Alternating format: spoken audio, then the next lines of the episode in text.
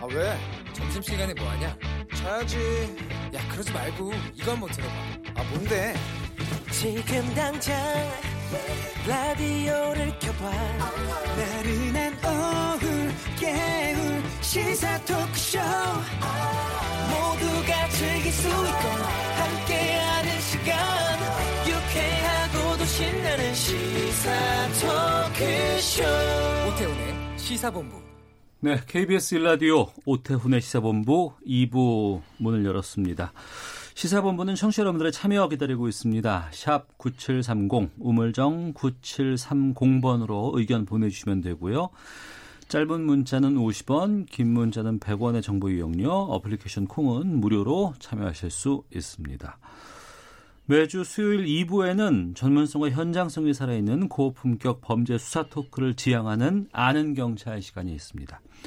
오늘도 배상훈 전 서울경찰청 범죄심리분석관 나오셨습니다. 어서 오세요. 안녕하세요. 네, 그리고 김은배 전 서울경찰청 국제범죄수사팀장 자리하셨습니다.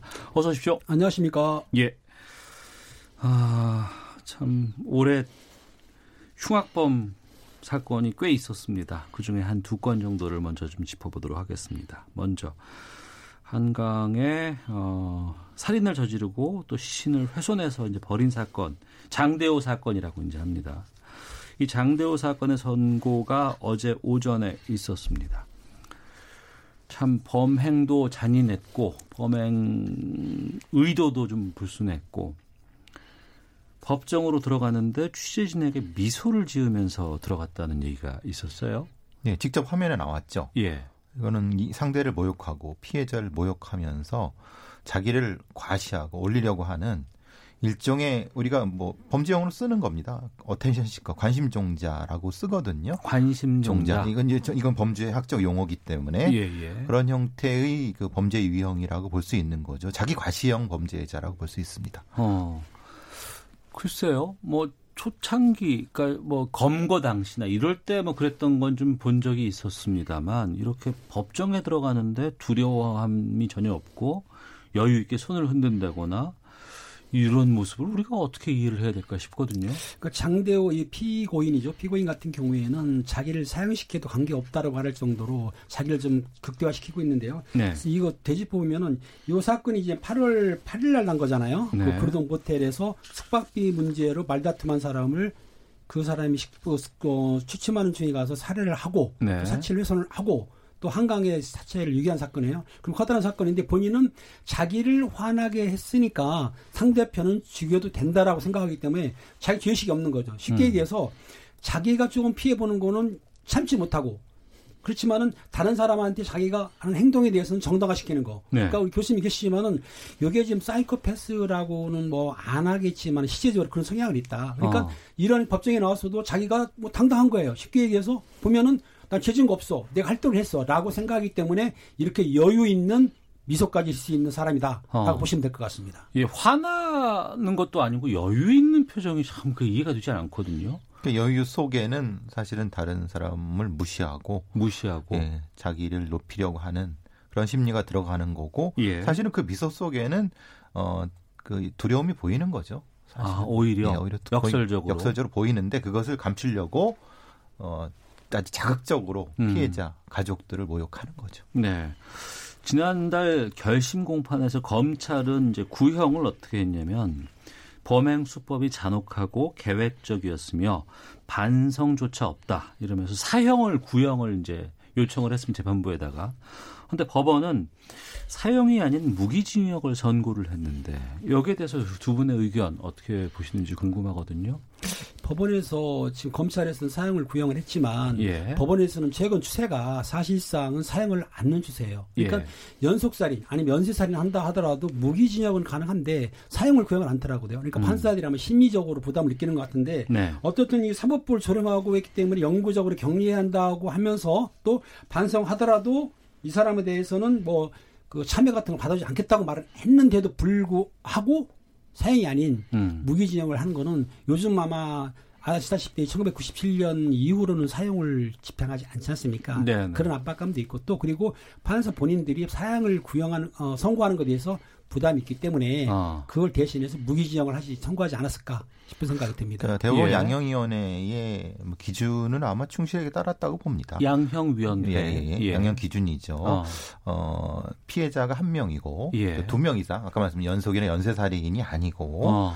지금 이거는 어쨌든 어, 아주 대- 동기 자체가 잔혹하지만은 보복 동기입니다. 음. 그러니까 우리가 말하는 연쇄살인범이라고 이상 동기보단 낮은 형태가 되는 거죠. 보복 동기와 이상 동기는 어떤 차이가 이상 동기는? 이제 아무런 이유도 없이 재미로 죽이는 아. 연쇄살인범들이죠. 강호수 나와 관계가 없는 사람, 나를 예, 예. 화나게 한 것도 아니고 그냥 예. 사- 살인 자체를 로 있어 자기의 만족을 하- 추구하는 예. 뭐 이춘재, 강홍순 뭐 이런 형 어. 유영철 쪽이 이상동기 쪽이니까 대단히 높은 예. 이런 정도는 사형 구형 가능한데 지금 이거는 어쨌든 보복 동기 음. 그러니까 복수심에 의해서 잔혹하게 살해했다라고 해서 이 부분에서는 물론 물론 국민의 법감정상으로는 이건 용납할 수 없습니다만 대법원 네. 양형 기준상으로는 아. 거기에 충실했지만 그 부분에 대해서 판사님들도 더 높은 판결 판결문에 그 쓰신 부분이라고 보여집니다. 그, 그 판결문에 사용한 단어들이 재판부가 어, 판결문에서 좀 눈에 띄는데요. 제가 좀 어, 보겠습니다.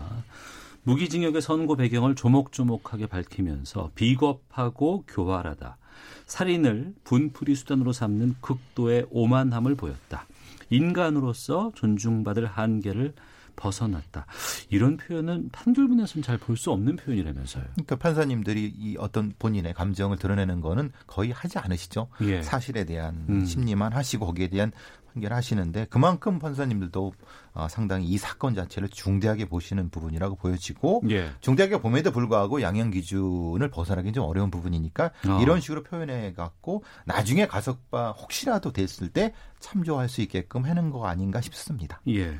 그러니까 이제 그 가석방 부분도 이제 법원이 영원히 어 죄송합니다. 영원히 용서받을 수 없다면서 가석방이 허용돼선 안 된다 이렇게 밝혔다면서요? 법원에서 가석방이 허용돼서는 안 된다고 밝혔지만 실제적으로 가석방위원회는 법무부 소속이거든요. 법원이 아니고 하기 때문에 법무부에서 관할하는 건데 이, 이 1심 판사께서 말씀하신 거는 이 정도의 그 잔혹한 범죄이기 때문에 가석방은 권한이 없지만 참작을 해달라고 한 밝힌 것 같아요. 그러니까 음. 본인은 사실은 요건도 일반 여론은 좀 앞서갔다는 말이 있긴 있지만 결론적으로 사형을 구형을 했어야 되는데 그럼 안 한 거지 않습니까? 그렇지만은 대안으로 가석방을 하지 않았으면 좋겠다는 말을 애둘러서 표현했다고 보시면 돼요. 그러니까 형의 집행과 처우에 관한 법률 72조, 그러니까 형법 72조랑 어, 형의 집행과 처우에 관한 법률에 상에서 어, 가석방위원회에서 가석방의 여러 가지 조건을 얘기를 할 때 네. 그걸 가석방을 심사할 때 네. 어, 범죄 동기도 그 항목에 들어가 있습니다. 어. 그럼 범죄 동기를 어떻게 밝히냐? 이 판결문을 보면 알 수 있지 네네. 않습니까? 판결문 자체에 적시함으로써 음. 가석방이 안 되게끔 하려고 하는 판사님들의 고육지책일 수 있다고 보여집니다. 그러니까 우리는 사형 그 다음으로 중한 그 처벌이 무기징역이잖아요. 그렇죠. 그러니까 미국이라든가 영국 쪽에서는 그 가석방을 할 수 없는 종신형이라는 게 따로 있다는 얘기가 있던데요. 두 가지가 보세요? 있죠. 예, 두 예. 그러니까 어, 우선적으로 가중하는 겁니다. 그래서 네. 징역 1000년도 가능하고 3000년도 가능하게끔 아, 예. 예, 예, 그건 예. 흔히 말하면 반토막이 난다 하더라도 1000년이 되고 500년이 되는 겁니다. 그러니까 영원히 어. 못 나오지 않겠다고 하는 쪽 하나 예. 하는 쪽 그리고 가석방 종신형이라는 건 따로 있는 쪽 이런 쪽으로 이제 여러 가지 제도가 있는데 우리는 음. 사형 무기징역 네. 30년 이렇게 되는 거죠. 아, 무기징역 다음 30 징역 30년이에요. 예, 예, 쭉 내려가는 형태가 되니까 어, 조금 그렇죠. 우리나라의 이 이런 행령 부분에서는 이게는 어, 좀 불합리한 부분이 있지 않을까. 네. 왜냐하면 무기징역만 해도 20년 지나면 가석방이 조건상 될 수 있거든요. 그 부분인데요. 앞서서 김은배 팀장님께서 말씀해 주셨지만은 법무부에서 이걸 관장을 한다면서요. 법무부에서 관장하는데 지금 말씀하신 대로 예. 사형 같은 경우에는 가석방이 안 되지만 지금 무기징역은 마- 말씀한 대로 20년 이상이면 가석방 요건은 되고 유기징역은 3분의 1 형기 살게 되면 가석방이 가능하지 않습니까? 그렇기 때문에 만약에 그 형기 중에 모범수가 되고 이런 뭐 장대우를 비하는 거 아니지만 모범수가 되고 성실하고 착실하면은 가석방도 가능하기 때문에 우리 같은 경우는 사형 제도를 지금 있지만은 선고 안 하면은 대안으로서 말씀하신 대로 가석방 없는 무기징역을 해야 된다는 여론이 있지 않습니까? 그러면 시행을 해야죠. 왜냐하면 네. 이런 장대와 같은 사람이 나온다는 건 끔찍한 일이니까 아예 제도 자체로 못 나오게 막아야 될 것 같습니다. 그러니까 우리가 이춘재 지금 보시지 않습니까? 네네. 그 잔혹한 사건을 벌이고도 얼마나 그 생활이 그 흔히 말하는 교도소의 생활을 그렇게 잘했다고 합니까? 그러니까 가장하는 거죠. 어. 근데 이제 물론 뭐 이 친자 같은 경우는 가석방이 안 되겠지만은 그런 부분이 분명히 존재하는 겁니다. 예. 우리 제도상에 분명히 결함이 있는 겁니다. 음. 그러니까 종신형이 해야 된다. 그리고 아니면은 아예 그럼 가중해 갖고 징역 3, 400년을 할 수 있게끔 해야 된다. 네. 어차피 사형은 제도적으로 안 된다고 하면은 음. 우리나라가 사- 실질적 사형 집- 사형 폐지국이라고 한다면 그 중간에 있는 부분의 제도적인 보완이 분명히 있어야 되지 않을까 싶습니다. 네. 그러니까 이제 앞서서 말씀하셨지만 우리가 97년부터 실질적인 사형, 사형을 집행을 안 한 거죠. 안 한 그런 나라인데 예. 그 장대호 같은 경우에는 폭력 전과라든가 정신질환 이력도 없어요. 또 사이코패스 가능성 낮은 것으로 확인됐다고 하는데 이런 그 범죄 유형이 또 새롭게 등장한다는 이런 상황에서는 또 이걸 어떻게 봐야 될까라는 고민들이 좀 있거든요. 지금 정신병력이 없다는 얘기는 그 장대호가 병원을 안 갔다는 얘기죠.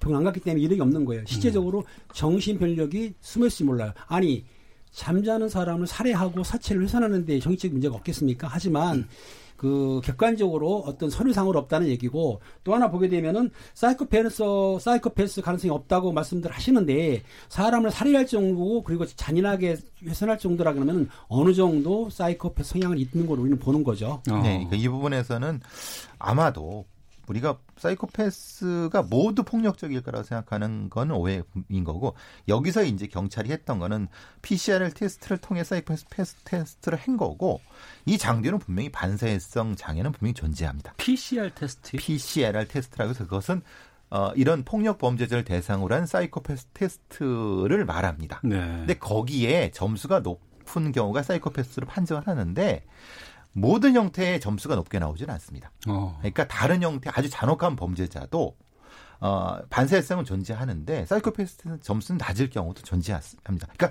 우리 우리의 어떤 이 사법 체계가 다양한 형태의 폭력 잔혹 범죄자들을 평가하는 부분이 아직 부족하기 때문에 네. 이런 오해가 생기는 겁니다. 이게 항소는 어떻게 보세요? 어, 분명히 이건 본인은 항소하겠죠. 어. 네, 그런데 저는 사실 조금 이 좀 부족하다고 생각하는 거는 지금 사건 수사 상황에서 뭘 카메라로 촬영을 해갖고 네. 몸에다가 장대호가 그런 부분이 어떻게 수사됐는가? 음. 그러니까 그거는 동기 자체가 네. 보복 동기보다는 조금 더 상향시키는 동기로 조금 더 추가가 될 수 있지 않을까라는 음. 좀 생각을 하는데 그 부분이 좀 아쉬운 부분입니다. 그러니까 장대호는 무기징역에 대한 항소를 할 수도 있고 그렇죠. 또 한편으로는 이제 검찰 쪽이라든가 유가족 입장에서는 또 사형으로 항소를 할 수도 있는 거 아니겠습니까? 그렇죠. 검찰에서는 이제 무기징역 불만족하니까 사형 때문에 항소할 것 같고 장대호는 안 할 수도 있겠지만 검찰에서 하게 되면 같이 할 수도 있어요. 왜냐하면 이제 양형의 조건 때문에 이렇게 하는 건데 일단 제가 보기에는 이 유족이라든지 일반 시민 입장에서 볼 때는 약하다고 보지 않습니까? 검찰에서는 압박이 있기 때문에 일단 항소할 것 같아요. 그러니까 가- 지금 검찰에서 항소를 안 하면 안 됩니다. 왜냐하면 어, 예.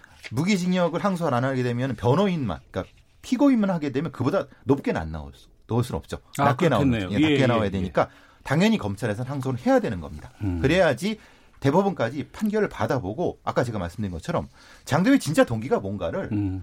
재판 과정에서도 한번 찾아보자. 네. 그래서 그 이상의 동기를 찾아서 보다 더 높일 수 있으면 높일 수 있게끔 해야 된다고 생각합니다. 1심 선고할 때 이러한 행위들, 행동들, 말도 안 되는 행동들도 이게 또 좀 반영이 돼야 되지 않을까 싶은 생각이 좀 있네요.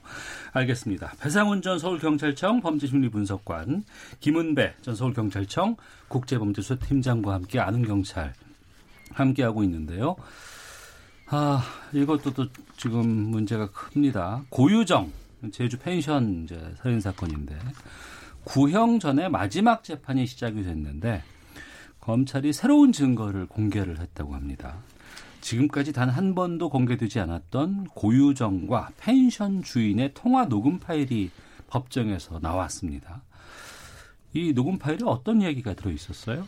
음, 주로 이제 펜션 주인, 관리하시는 주인분하고 예. 얘기된 것이 그 펜션의 주인이 자주 왔다 갔다 하시느냐. 음, 그러니까 말하자면 본인의 가족들만 조용히 있을 수 있느냐. 네. 이렇게 물었다고 합니다. 몇 어. 번 확인을 했다고 합니다. 예, 예. 그건 뭐냐면은 자기가 음, 무엇인가를 버릴 때 예. 주인으로부터 방해를 받느냐 아니냐 이걸 확인하려고 했는 거 아닌가라고 음. 검찰 쪽에선 이걸 공개하면서 그렇게 주장하는 부분인 거고요. 예. 예. 검찰에서 이 예, 녹취 예. 파일을 그러니까 그 고유정이 피고인의 휴대폰에 있는 녹취 파일을 발견한 거예요. 그러니까 펜션 주인이 누가 한 건 아닙니다. 어. 네. 고유정 녹취 파일 보니까 세 차례 통화를 했는데 음. 녹취한 거 보니까는 오후 9, 8시 55분 하고 9시 20분 그다음에 9시 50분 세 번을 했어요. 첫 번째 통화했을 때는 펜션 주인하고 이제 잘 들어왔다. 그리고 이때 말했을 때 보니까 그 통화를 하면서 좀 약간 뭐라 그럴까 바빴던 것 같아요. 그러니까 나중에 또 하겠다라고 이렇게 돌려서 말했는데 이때 보면은 그, 그 고희정 씨가 약간 그 살해 어, 사건을 벌인 후 직후 같아요. 네. 그러니까는 그 사체 처리 문제 때문에 급했던 것 같아요. 그러니까 어. 통화를 오래 못 하고 일단은 다, 다시 건다고 끊었어요. 예. 그리고 두 번째 올 때는 아들이 받았단 말이에요. 네. 아들이 그때는 전화 통화를 못 했고 음. 세 번째 왔을 때는 아들이 받았지만 한 1, 2분에 고유정이가 받아가지고 통화를 했어요. 그런데 예. 통화 내용을 보면은 아 조금 우리가 이해 못할 정도로 그 펜션 주인하고 좀 나긋나긋하게 그러니까 목소리가 좀 경쾌하고 부드럽던 것 같아요. 음. 그러면 사람을 살해하고 사체를 훼손할 정도의 여자인데 네. 사람을 죽였으면 어떻게 평온을 평정심을 유지하고 저렇게 할 수 있느냐 여기에 이제 그 녹취 파일이 공개되니까 방청객들은 깜짝 놀란 거예요. 어. 어, 살인한 사람이 어떻게 말을 저렇게 갑자기 변해- 변해가지고 부드럽고 다정하고 나긋하게 할수 있느냐 너무 놀란 거죠. 그러니까 통화 녹음 파일인데 이 전화는 펜션 주인이 고유정에게 건 거군요. 그렇죠. 그렇죠. 이제 어. 확인을 하려고. 예, 예. 잘 들어왔냐 그리고 그 펜션의 어떤 뭐 기구를 어떻게 사용해 이런 거를 얘기해 주려고 했는데 네. 통화가 된 것이 어, 녹취 파일로 돼 갖고 그걸 음. 지금 공개하게 된 거죠. 예. 어, 아, 그 두 번째는 아들이 대신 받았다고 하는데 그 아들이 그 고유정이 물감놀이를 하고 있다 이렇게 했다고 해요? 거기 안에 이제 그 파일 안에서 얘기 주고받은 그 녹음 파일에서 그런 어. 얘기가 나왔나 봅니다. 예를 들면 이런 거죠. 고유정이 아들한테 어 물감놀이 물감놀이 하고 들어갈 거라고 얘기를 하는 것이 녹, 녹취가 된 거죠. 아, 아들 아들에게. 아, 아들에게. 아, 그러니까 세 번째 통화에서 펜션 주인하고 통화를 했어요. 네. 그래가지고 뭐 냉난방 사용법을 알, 통화를 하면서 아들이 물어보니까 엄마 응? 물감놀이 왔어. 그러니까 물감놀이하고 왔다는 얘기는 아마 이걸 추정해 보건데 아마 사체를 훼손하는 과정에서 그 뭐 혈흔이 될거 아닙니까? 네, 그러면은 네. 붉은색이 묻으면 혹시 아이고. 아들이 오해할까봐 예, 물감놀이 하게 되면은 파란색, 빨간색 묻을 거 아니에요. 어. 이걸 핑계대기 위해서 말한 것 같아요. 예. 음, 그게 이제 녹취가 된 거고요. 그러니까 지금 이 전체적인 상황을 봤을 때 고유종이라고 하는 사람이 당시의 심리 상태가 어땠는가 음. 이 부분을 검찰 쪽에서는 충분히 이거는 본인이 주장하는 바대로 네. 우발적으로 살인해서 당황한 이런 상태가 전혀 아니다. 음. 그러니까 아주 냉담하고 침착하게 무슨 일을 벌인 사람이다. 네. 라는 걸 입증하기 위해서 지금 이 녹취 파일 공개한 거죠. 네. 청취자 1060님, 사형제에 대해 논의할 시점이라고 봅니다. 저는 이런 잔익, 잔혹한 범인은 사형을 집행해도 된다고 생각합니다. 1955님, 잔혹범이 나오니 사형 이야기가 자꾸 나오는데요. 이번 이춘재 8차 사건에서도 볼 수 있듯이 억울한 사람이 나올 수도 있는데 사형을 집행한다면 되돌릴 수 없는 건 아닙니까? 사형은 안 됩니다. 이런 의견도 보내주셨는데. 그 이번 그 고유정 재판 과정에서 그 아들의 진술이 나왔다고 들었습니다. 카레라이스를 뭐 먹었다 안 먹었다 여기에 대해서 지금 얘기 나온다고 하는데 그 상당히 어린 아들이잖아요. 예, 예, 예. 네 이런- 살, 다섯 살, 예, 예. 이런 아들의 진술은 우리 법정에서 어떻게 해야 돼요?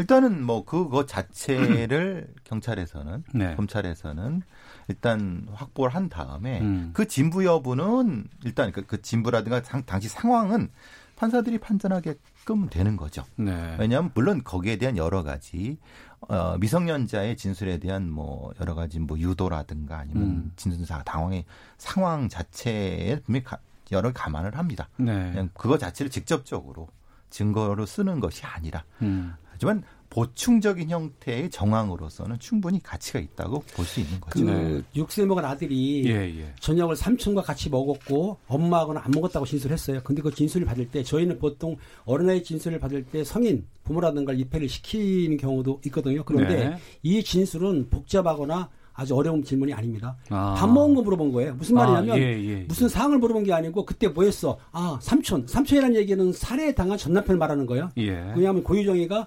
삼촌이라고 부르고 시켰으니까 음. 삼촌하고 카레라이스를 먹었다. 예. 그리고 엄마는 안 먹었다. 음. 근데 고유정이는 계속 주장했지 않습니까? 카레라이스는 자기하고 아들만 먹었지 살해당한 사람은 안 먹었다고 주장했어요. 이걸 네. 완전히 깨뜨리는 거예요. 그러니까 어. 이 어린아이 열사먹원의 진술도 가능합니다. 저희가 증거를 쓸수 있는데 네. 이거를 담당 형사가 유도했다거나 어. 심리적으로 압박을 했다면 모르지만 임의로운 상태에서 진술을 받았다 한다면 아, 그런 굉장히 중요한. 진술이죠. 예. 예. 그렇죠. 그걸 이제 판사들이 판결 판단을 하죠. 어. 의미성이 있는가. 예. 앞서 1심에서 장대호 사건은 이제 무기징역이 나왔고요. 이 고유정 사건은 이제 1차 선고를 앞두고 있는 상황입니다. 지금 뭐 새로운 뭐 녹취 파일도 공개가 됐고 또 아들의 진술도 나왔습니다. 앞으로 재판 과정을 좀 예상해 본다면 어떻게 전망하세요? 일단 고. 예, 고유정 측 변호인이나 교원 측은 우발적인 범죄, 그러니까 계속 주장할 것 같아요. 어차피 네. 본인들이 갈 때까지 가니까 성폭행을 당하려 하는 거를 방어하기 위해서 정당방위로 살해했다고 주장할 거고 예. 검찰에서는 증거가 나오지 않습니까? 계획되는 범죄고 또 여러 번을 그 칼로 찌- 아 흉기로 그 찌르기도 했고 또 그리고 아들 진술을 보면은 졸피움도 먹였고 하기 때문에 검찰에서는 일관적으로 계획 범죄로 주장할 것이고 피해 고인은 계속해서 우발적 범죄로 주장할 건데 법원에서는 아마 사형은 몰라도 무기는 가능할 것 같아요. 네. 지금 관건은 그겁니다.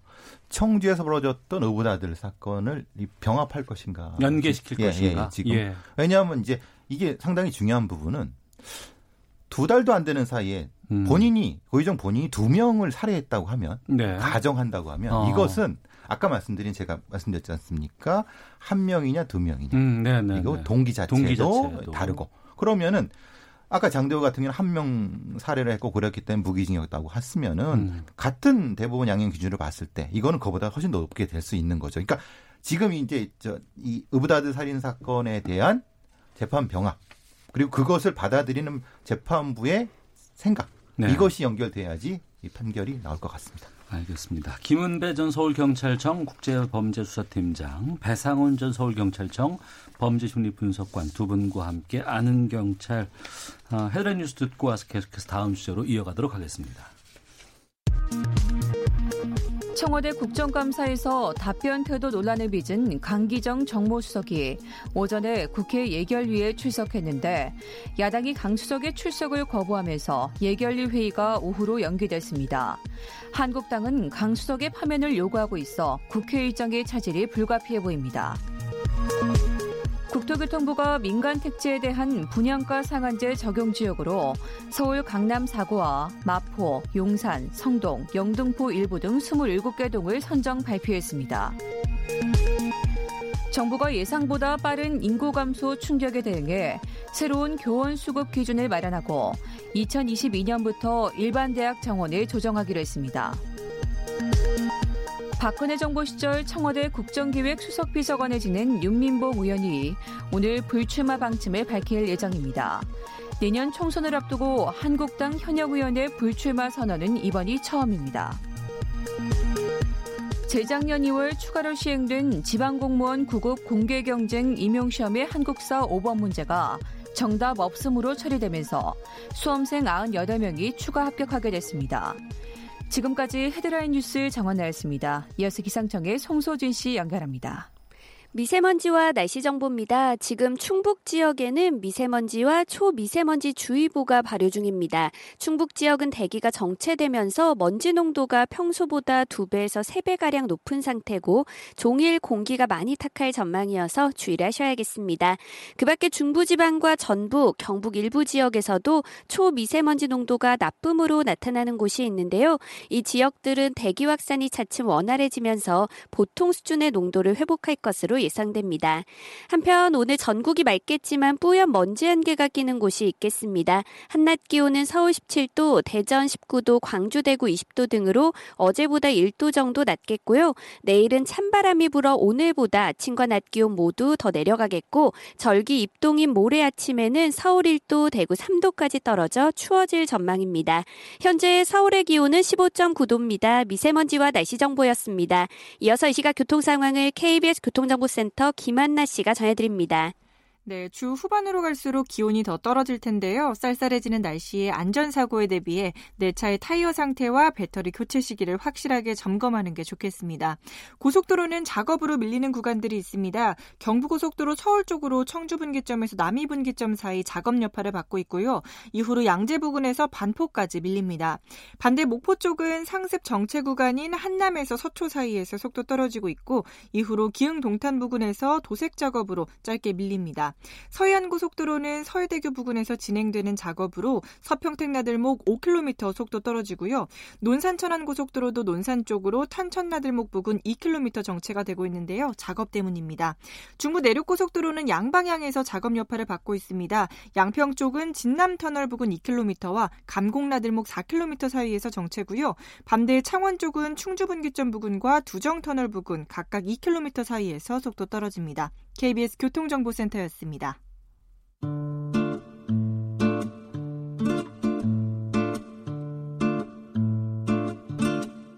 오태훈의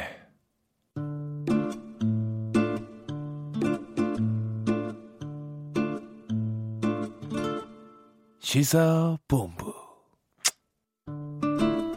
네, 아는 경찰 다음 주제로 가보겠습니다. 아유, 참, 이 아는 경찰에서 솔직히 저희가 즐거운 얘기를 할 수 있는 상황은 좀 잘 안 되고, 여러 가지 좀 이렇게 불편한 이야기들, 또, 하지만 또 우리가 곱씹어 봐야 될 이야기들 좀 말씀을 나누고 있는데요. 서울 성북구의 한 주택에서 노모와 딸 등 일가족 4명이 숨진 채 발견이 되었습니다. 그런데 시신 발견이 한 달도 더 돼서야 나왔습니다. 안타까움과 함께 또 우리 사회에 대한 무관심 여기에 대해서 좀 우리가 어, 살펴봐야 될 것 같은데요.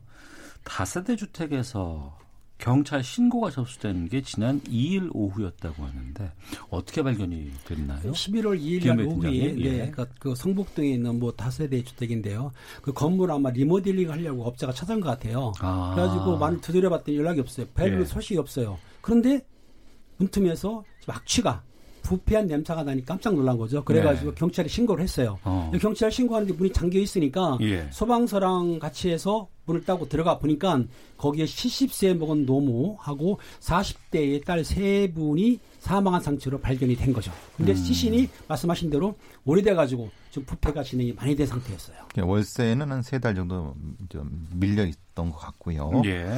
이 공간을 좀 보셔야 되는데 뭐 제가 이제 그 성북 쪽에 있는 학교를 나왔기 때문에 좀 대략적으로 이 공간은 아는데 위치를 위치를 예, 예. 아시다시피 이제 서울의 강북 지역 쪽이 급격히 개발이 되면서 예, 예.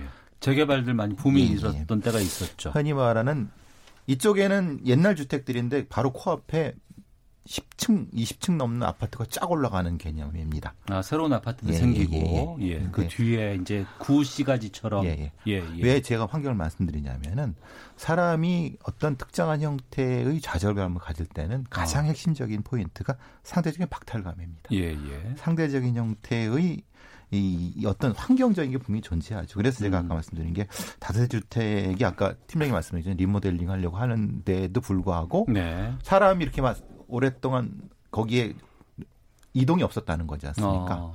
그런 부분도 분명히 영향 끼쳤겠죠. 구청 관계자에 의하면 여러 가지 자료를 확인했는데 공과금 체납 사실이 없었다고 해요 그동안. 그리고 가족 중에 장애가 있는 사람도 없었다고 하고 생활고가 극단적 선택의 원인이 됐을까? 뭐 여러 가지 추정들을 좀 해봐야 될 것 같은데. 그래서 막 기초생활수급자는 아니었던 것 같아요. 그리고 2013년부터 딸 둘은 뭐 자영업자로 아마 그 일을 했는데 아마 네. 잘안 됐던 것 같아요. 그런데 음. 어차피 공간 같은 거 밀리진 않았어요. 하지만은 생활이 풍족하다 할 수는 없는 게 보면 그 집그 그 우편함을 보니까는 신현 정부회사에서 채무 변제 독촉이 한 10여 통 왔다고 한다면 어. 아마 채무를 많이 치다 보니까 거기 압박이 심했지 않겠느냐. 그러니까 어느 정도의 공과금 낼 정도는 되지만 윤택한 생활이 아니니까 빚을 많이 졌기 때문에 이걸 벗어날 수 없기 때문에 아마 자살을 시도하지 않았을까라고 극단적 선택을 하지 않았을까라고 보고 있는 거죠. 이게 제가 아까 말씀드린 거 추가를 말씀드리면은 절대적인 빈곤에 있는 층들보다는 네. 그 경계선에 있는 사람들이 선택 그 선택을 더 많이 합니다.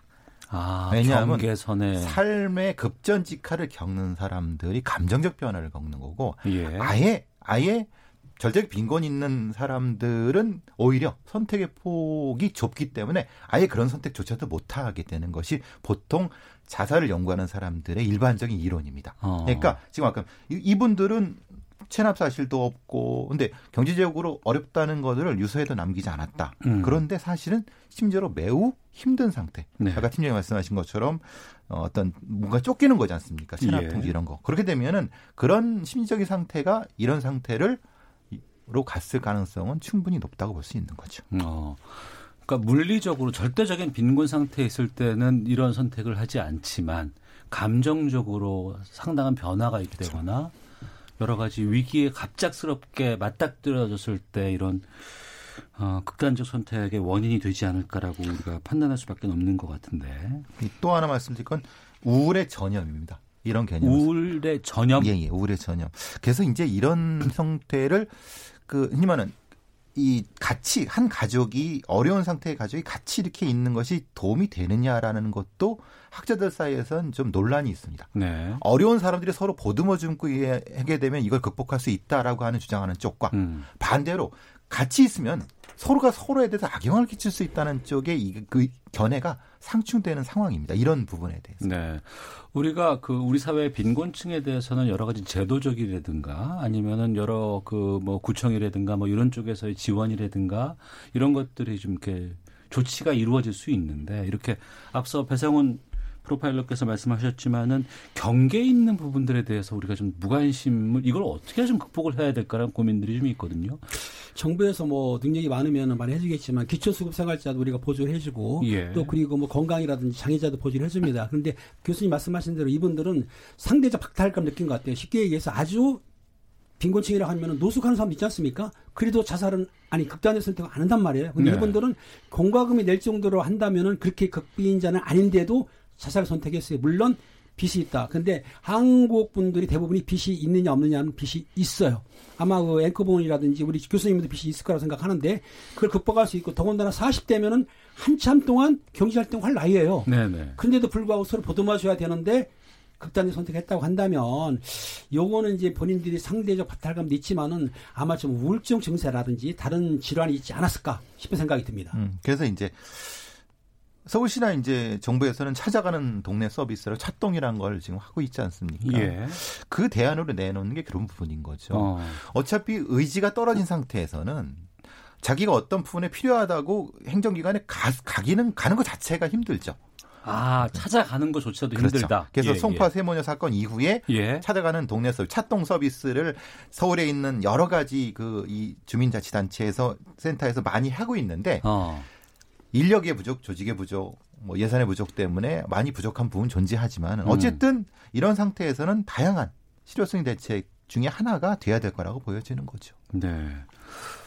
글쎄요. 그러니까 우리 사회에서 갑작스럽게 여러 가지 위기에 닥친 분들 아니면 뭐 생활이라든가 뭐 여러 가지 뭐 재산상에서 판단 기준이 뭐 어느 기준에 딱 맞지 않으면은 안 된다 뭐 이런 차원을 넘어서서 정말 절실한 위치에 있는 분들에게는 좀 앞서 말씀하신 것처럼 찾아가는 어떤 서비스 아니면 정부에서 긴급 구호 조치라든가 어떤 이런 것들에 대한 서비스를 좀 해줄 수 있는 여지도 필요하지만 또 한편으로 볼 때는 또 이런 걸 또 악용하는 사람들도 또 분명히 또 존재하는 것도 현실이고요. 악용하는 사람도 있지만은 법 위에 잠자는 자는 구조 못한다는 말 있지 않습니까? 예, 그러니까 이렇게 어려운 거라 상담할 때는 곧뭐 동사무소나 구청에 사회복지사가 있고 네. 사회복지관이 있어요. 음. 적극적으로 홍보도 하고 있는데 이분들은 찾아가지 않았다고 한다는 거 보면은 네. 본인들이 해결하려고 본인들이 어. 그러니까 정부라든가 사회단체의 도움을 좀 손을 내밀고 받았으면 싶고 아니면 친지라든가 예. 친구도 있을 수도 있는데 그런 사람하고도 교류가 없었던 걸로 보입니다 지금 왜냐하면 음. 한 달간 방치했다고 그러면 교류가 없었던 거죠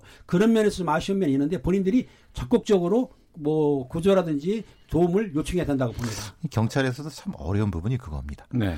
사실 가장 가까운 게 지구대의 경찰들이거든요. 아. 근데 지구대들이 순찰하다 보면은 예, 예. 우편물이 쌓여 있는 데가 있어요 분명히 다세 주택 가면. 예, 예. 근데 이걸 가서 이제 물어보고 어려우십니까 이렇게 물어봐도 우리 프라이버시입니다. 상관하지 마세요라고 음. 했을 때 네. 어디까지 지구대 경찰이 접근할 것인가? 음. 이게 사실은 경찰 지역 경찰의 큰 숙제 중에 하나인데 그럼요 구청이나 동사무소 같이 연계해 갖고 무엇을 해야 된다고 하지만은 그것이 곧 경찰이 해야 될 일인가? 이런 부분도 사실은 좀 논란이 있을 수 있지만 어쨌든 필요한 사람 그리고 경찰이라도 손을 잡아줄 수 있다 음. 이렇게 생각하시면 될 것 같아요. 그런 측면들이 필요할 것 같네요. 저 지구대는 가깝고 그리고 또 근데 또 우리가 일반적으로 경찰 그러면 왠지 좀 피하고 싶고 그렇죠. 음. 안 가고 싶고 경찰은 안 만났으면 좋겠다라는 생각이 좀 있는데 그러지 마시고 저희 프로그램 제목처럼 아는 경찰, 친한 경찰 또 이런 또 여러 가지 서비스들을 활용하는 또 측면들로 좀 접근하도록 우리 좀 이렇게 의식도 좀 바뀌어야 되지 않을까 생각이 들기도 합니다. 배상훈 전 서울경찰청 범죄심리분석관, 김은배 전 서울경찰청 국제범죄수사팀장 두 분과 함께 아는 경찰 여기서 마치도록 하겠습니다. 두 분 말씀 고맙습니다. 감사합니다. 감사합니다. 오태훈의 시사본부는 여러분의 소중한 의견을 기다립니다. 짧은 문자 50원, 긴 문자 100원의 정보 이용료가 되는 샵 9730, 우물정 9730번으로 문자 보내주십시오. KBS 라디오 앱 콩은 무료입니다. KBS 라디오 오태훈의 시사본부. 지금 여러분은 대한민국 라디오 유일의 점심 시사 프로그램을 듣고 계십니다. 네, 1시 41분 향하고 있습니다. 태국 방콕에서 이틀 전에 우리나라 포함해서 아세안 10개국, 중국, 일본 등 16개 나라가 참여하는 영내 포괄적 경제 동반자 협정 RCEP, RCEP이라고 부릅니다. 이 정상회의가 열렸고 16개 나라 주 가운데 인도를 제외한 15개 나라 정상들이 협정문에 타결을 선언했습니다. 김성환의 뉴스 쏘다 이번 RCEP에 대해서 살펴보도록 하겠습니다. 시사평론가 김성환 씨 자리하셨습니다. 어서 오세요. 네, 안녕하세요. 네. 처음에 저는 이 RCEP 이렇게 적혀 있어서 이걸 네. 어떻게 읽어야 될까. 그러게요. 근데 RCEP으로 이제 읽는 게 맞는 것 같더라고요. 네, 맞습니다. 용어가 낯선데 가장 큰 규모의 자유무역 협정이라고 알고 있거든요. 네. 어떤 협정인지를 좀 설명해 주세요. 어, 자유무역 협정 이제 우리한테 뭐 FTA는 익숙해져 있잖아요. 네. 근데 FTA를 맺을 때 양자간 협정이라는 게 있잖아요. 나라 대 들면, 나라. 네, 나라 대 나라. 네. 예를 들면 한미 자유무역 협정. 음. 이제 그건 두 나라가 맺는 거고요. 예. 다자간 협정이라고 있습니다. 예. 그건 일종의 작은 블록을 말하는데요. 예를 들면은 미국, 캐나다, 멕시코가 맺은 북미 자유무역 협정. 예. 우리가 나프타라고 하는 게 있죠. 나프타. 예. 네. 예. 그러니까 그런 형태의 자유무역 협정이 있고요. 그리고 이보다 더 많은 나라, 음. 더 넓은 지역에 있는 나라들이 한꺼번에 참여하는 자유무역 협정이 있습니다. 네. 그게 우리한테 익숙한 환태평양 경제 동반자 협정 TPP. 예. 네, 예. 맞아요. 그러니까 태평양 연안에 12개국, 우리나라가 음. 이제 포함되어 있는데요. 이 12개국이 맺으려고 했던 자유무역 협정을 말하는데요. RCEP도 같은 개념이라고 생각하시면 됩니다. 네. 그러니까 영내 포괄적 경제 동반자 협정. 이 영문 앞글자를 따서 RCEP라고 하는데요. RCEP이라고 부르니까 R 떼고 CEP를 셉이라고 그냥 부르는 거죠. 그러니까 여기에는 아시안 10개국, 동남아시아 주로 국가들이 포함되어 있고요. 네. 여기에다가 한국, 중국, 일본, 인도, 오스트레일리아, 뉴질랜드 이렇게 해서 6개의 나라가 더 포함이 돼서 16개국이 협정을 추진해 왔고요. 어, 최종 협정문 이 합의에 도달한 것은 여- 인도를 빼고 15개국. 어, 그래서 세계 인구의 절반, 세계 GDP의 3분의 1을 차지하는 세계 최대 경제 블록이라는 이런 평가를 지금 받- 받고 있습니다. 예. 근데 이번에 보니까 협상 타결 이렇게 나온 게 아니고요. 네. 협정문 타결. 네. 협정문에 서명했다. 이렇게 나오거든요. 이런 표현을 쓴 이유가 좀 궁금합니다. 좀 이상하죠? 네. 그러니까 알셉은 무려 7년 동안 협, 협상을 계속 해왔던 겁니다. 2012년 11월부터 추진했다는 네. 얘기를 들었었어요. 그러니까 각 국가 정상들이 만나서 여기에 뭔가 타결 선언을 했다고 하면은 어, 협상 타결이다 이렇게 표현을 하는 게 맞을 텐데 네. 협정문 타결 이런 표현을 사용했다는 거죠. 근데 조금 냉정하게 말씀드리면 협상 타결이라고 말할 수 없다는 얘기입니다. 어. 그러니까 보도 내용을 좀 자세히 들여다보면 20개 챕터의 협정문을 타결했다 이런 표현이 나와요. 네. 그러니까 이거는 협정문을 타결을 할 때 20개 챕터 부분만 우리가 합의했습니다라고 천명했다는 것이지 음. 네. 전체 협정문에 다 합의를 했다는 뜻은 또 아니에요. 그러니까 범위라든가 이런 것들이 아직 정해지지 않은 부분들이 있- 있는 거군요. 네. 그러니까 상품이나 서비스 투자 시장을 개방하는 협상은 음. 아직 이게 다자 협상이라고는 하지만 또 양자 협상도 거기 안에 들어가는 거거든요. 네. 그러니까 양자 간의 협상들이 남아 있다는 얘기예요. 그러니까 협정 타결이라는 표현을 사용할 수가 없는 거죠. 근데 그게 사실 좀 흥미로운 부분은 뭐냐면 우리나라 언론에서는 마치 타결된 것처럼 보도를 많이 했잖아요. 네. 그런데 일본이나 홍콩 뭐 지금 이제 알셉에 들어가 있는 국가들의 언론은 굉장히 냉정하게 표현했어요. 음. 협정 타결에는 실패했다는 형태로 보도를 많이 했습니다. 네. 그러니까 협정문 합의라고 하는 점에 우리는 의의를 두고 거기에 긍정적인 어떤 방점을 찍었다고 하면 음. 다른 나라는 아 이번에 뭔가 타결이 될 거라고 생각했는데 타결이 안 됐어. 그리고 인도가 들어갈 줄 알았는데 인도가 안 들어갔어라고 하는데 오히려 더 방점을 찍어서 보도를 했다는 거예요. 네. 그러니까 우리가 조금 너무 앞서간 거 아니냐라고 하는 어. 비판적인 지적도 함께 뒤따르고 있습니다. 이 보도를 보니까 인도가 빠진 것 네. 16개 나라가 원래 하기로 돼 있는데 지금 인도는 이번 정상 회의에는 나왔어요. 모습을 네. 드러냈습니다. 사진도 같이 찍었고. 근데 이 협정문에는 사인을 하지 않았습니다. 이 부분이 굉- 굉장히 아쉬운 점이라고 할 수 있는데요. 전 세계 언론도 사실 여기에 오히려 더 주목을 하고 있습니다. 그래서 반쪽 협정이라고 하는 표현까지 사용하고 있는데요. 남아시아의 경제 대국이 인도잖아요. 그리고 앞으로 성장 가능성이 무궁무진한 나라입니다. 근데 인도가 이번 협정, 협정문 그 타결에 참여하지 않았다는 얘기는 어 이게 지금 협정이 제대로 진행될 수 있을까? 앞으로 긍정적으로 전망하기 어려운 측면도 있다라는 걸 보여주는 것인데요. 음. 그러니까 인도가 빠진 이유는 가장 큰 이유는 중국과의 무역 적자 때문이에요. 그러니까 인도의 무역 적자가 2017년을 기준으로 해서 한 65%가량이 알셉 협상 참가국들로부터 나온 거예요. 아. 근데 그 가운데 중국이 한 40%를 차지합니다. 그러니까 우리나라는 한 7, 8% 정도거든요. 인도한테 이제 적자를 내게 하는 나라의 어떤 비중으로 보면요. 그러니까 이런 상황에서 알셉에 참가를 하면은 인도 입장에서는 중국의 상품들이 막 물밑들 들어올 가능성이 있다는 거죠. 그럼 무역 적자가 더 늘어날 수 있잖아요. 그런 점을 우려했다고 볼 수 있고요. 어, 그리고 모디 총리 집권 이후에 인도가 매년 경제 성장률이 한 7, 8%될 정도로 굉장히 고성장을 해왔거든요. 네. 근데 올해 경제 성장률은 지금 5% 밑으로 떨어진다는 얘기까지 나옵니다. 인도가 예. 어. 그러니까 실업률도 지금 굉장히 높아졌다고 얘기하고 있거든요. 근데 이렇게 경제가 흔들리는 상황에서 중국발 충격이 오게 된다. 그러면은 오히려 그 굉장히 좀 우려되는 상황이 벌어질 수 있다라고 하는 걱정을 하는 것이고요. 또 하나는 모디 총리의 좀 정치적 입지까지 조금 위험해질 수 있다는 얘기가 나와요. 음. 내년 5월에 총선이 있거든요, 인도가. 네네. 그러니까 여기서 승리를 해야지 집권 2기를 기반을 다질 수가 있게 되는데 경제가 안 좋은 상황에서 만약에 어, 중국이나 아니면은 지금 호주 같은 경우에 농산물이 들어올 가능성도 있고요. 중국의 공산품이 막 들어오게 될 경우에는 인도 경제가 더 안 좋아질 수 있다. 또 인도 여론이 또 안 좋아질 수도 있잖아요. 농민들 여론도 안 좋아질 수 있고. 그러니까 지금은 타결하기가 좀 어려운 상황으로 판단하지 않았느냐라는 것이죠. 네. 앞서 말씀드렸던 그 다자 간의 무역 협정 그리고 이제 구- 권역별 무역 협정 그래서 이제 대표적인 것이 그 TPP였는데 환태평양 경제 동반자 협정이라고 이제 네. 하잖아요. 태평양을 중심으로 해서 이제 주변에 있는 나라들끼리.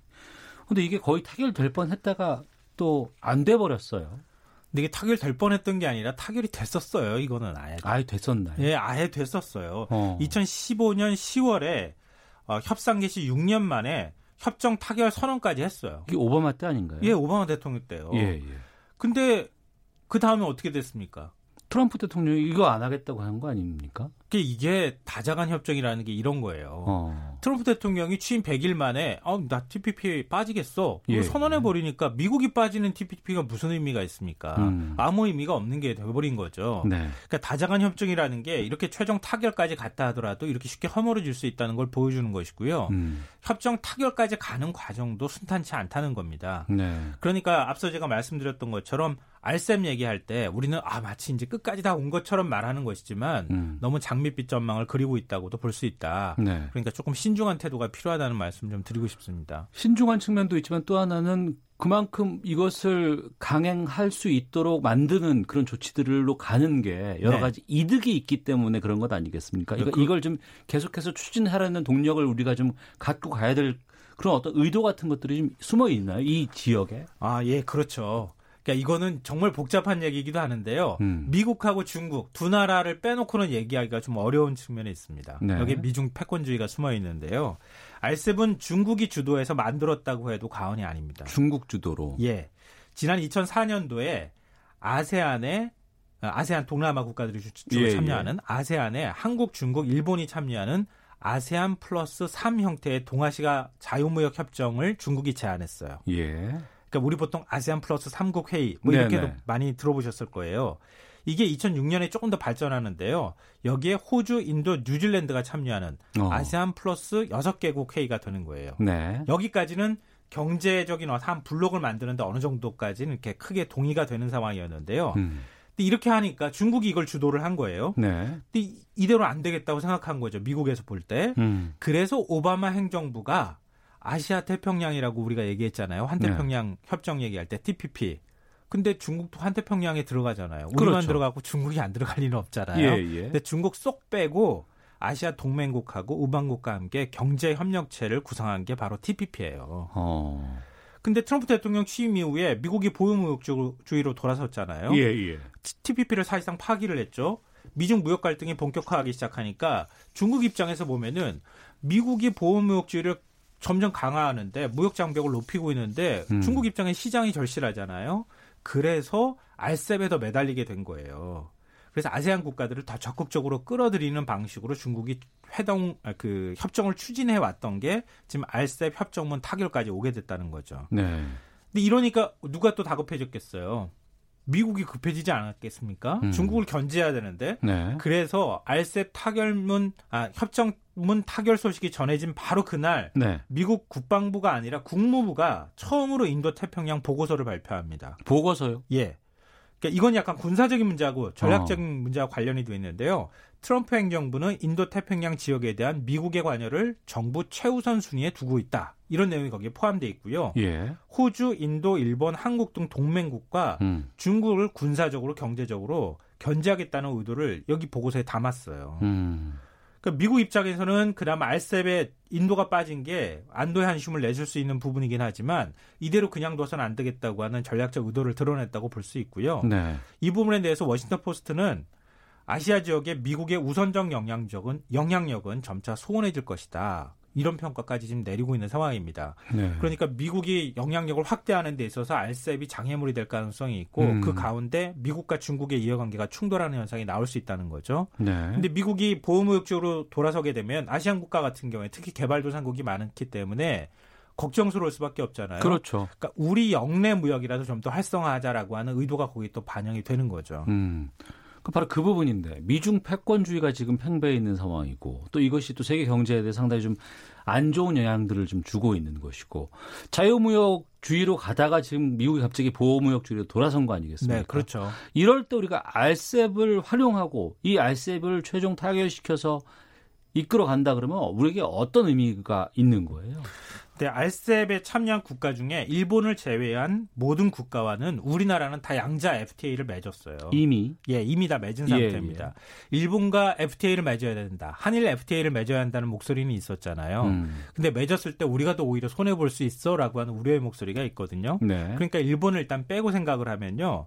그렇게 하면 FTA를 일단 다 맺었기 때문에 음. 양자간 협정에서 뭐 우리가 앞으로 수출이 확 더 늘어난다거나 할 기대는 그게 크게 없을 것이다. 네. 그 부분에 대한 기대는 현재로서는 그렇게 높지는 않은 상황입니다. 음. 다만 대외경제연구원이 발간한 보고서를 보면 협상 참여국 간 통합 원산지 기준을 정하는데 기업의 편의성이 좋아진다.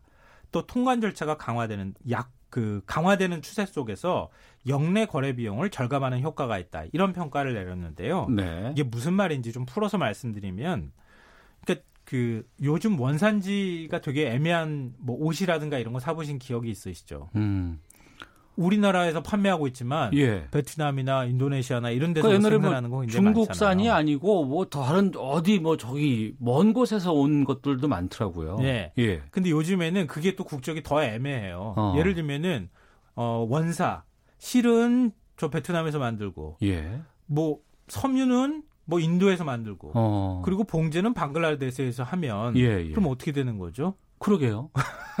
그러니까 우리가 흔히들 말하는 가치 사슬이라고 하는 표현이 이제 여기서 등장하는 건데요. 어. 예를 들면은 베트남에서 휴대폰 부품을 생산해서 인도에서 조립을 합니다. 네. 음. 그래서 우리나라로 수출하거나 호주로 수출한다고 가정을 해보면 네. 한 세네 개 국가들이 다 지금 걸쳐 가지고 있는 상황이 되는 거잖아요. 예, 예. 그러니까 이럴 때 만약에 FTA를 맺지 않는 국가가 하나라도 들어가게 되면 어떻게 되겠어요? 음. 관세가 들어가면서 물려지게 되잖아요. 그렇겠죠. 그러니까 우리가 알셈 얘기할 때 영내라고 하는 표현을 쓰는 것은 그 아. 안에서 일률적인 관세가 매겨질 수 있잖아요. 경제적인 공동체. 예. 예. 그 안에서 서로 간에 무역이 자유롭게 이루어지면 거기서 시너지 효과가 날 수 있다. 음. 이런 것이고요. 네. 통관 절차도 마찬가지죠. 알색 같은 거 맺게 되면 통관 절차가 대폭 간소화되잖아요. 음. 거기에 따르는 기업의 비용 부담이 줄어들게 된다.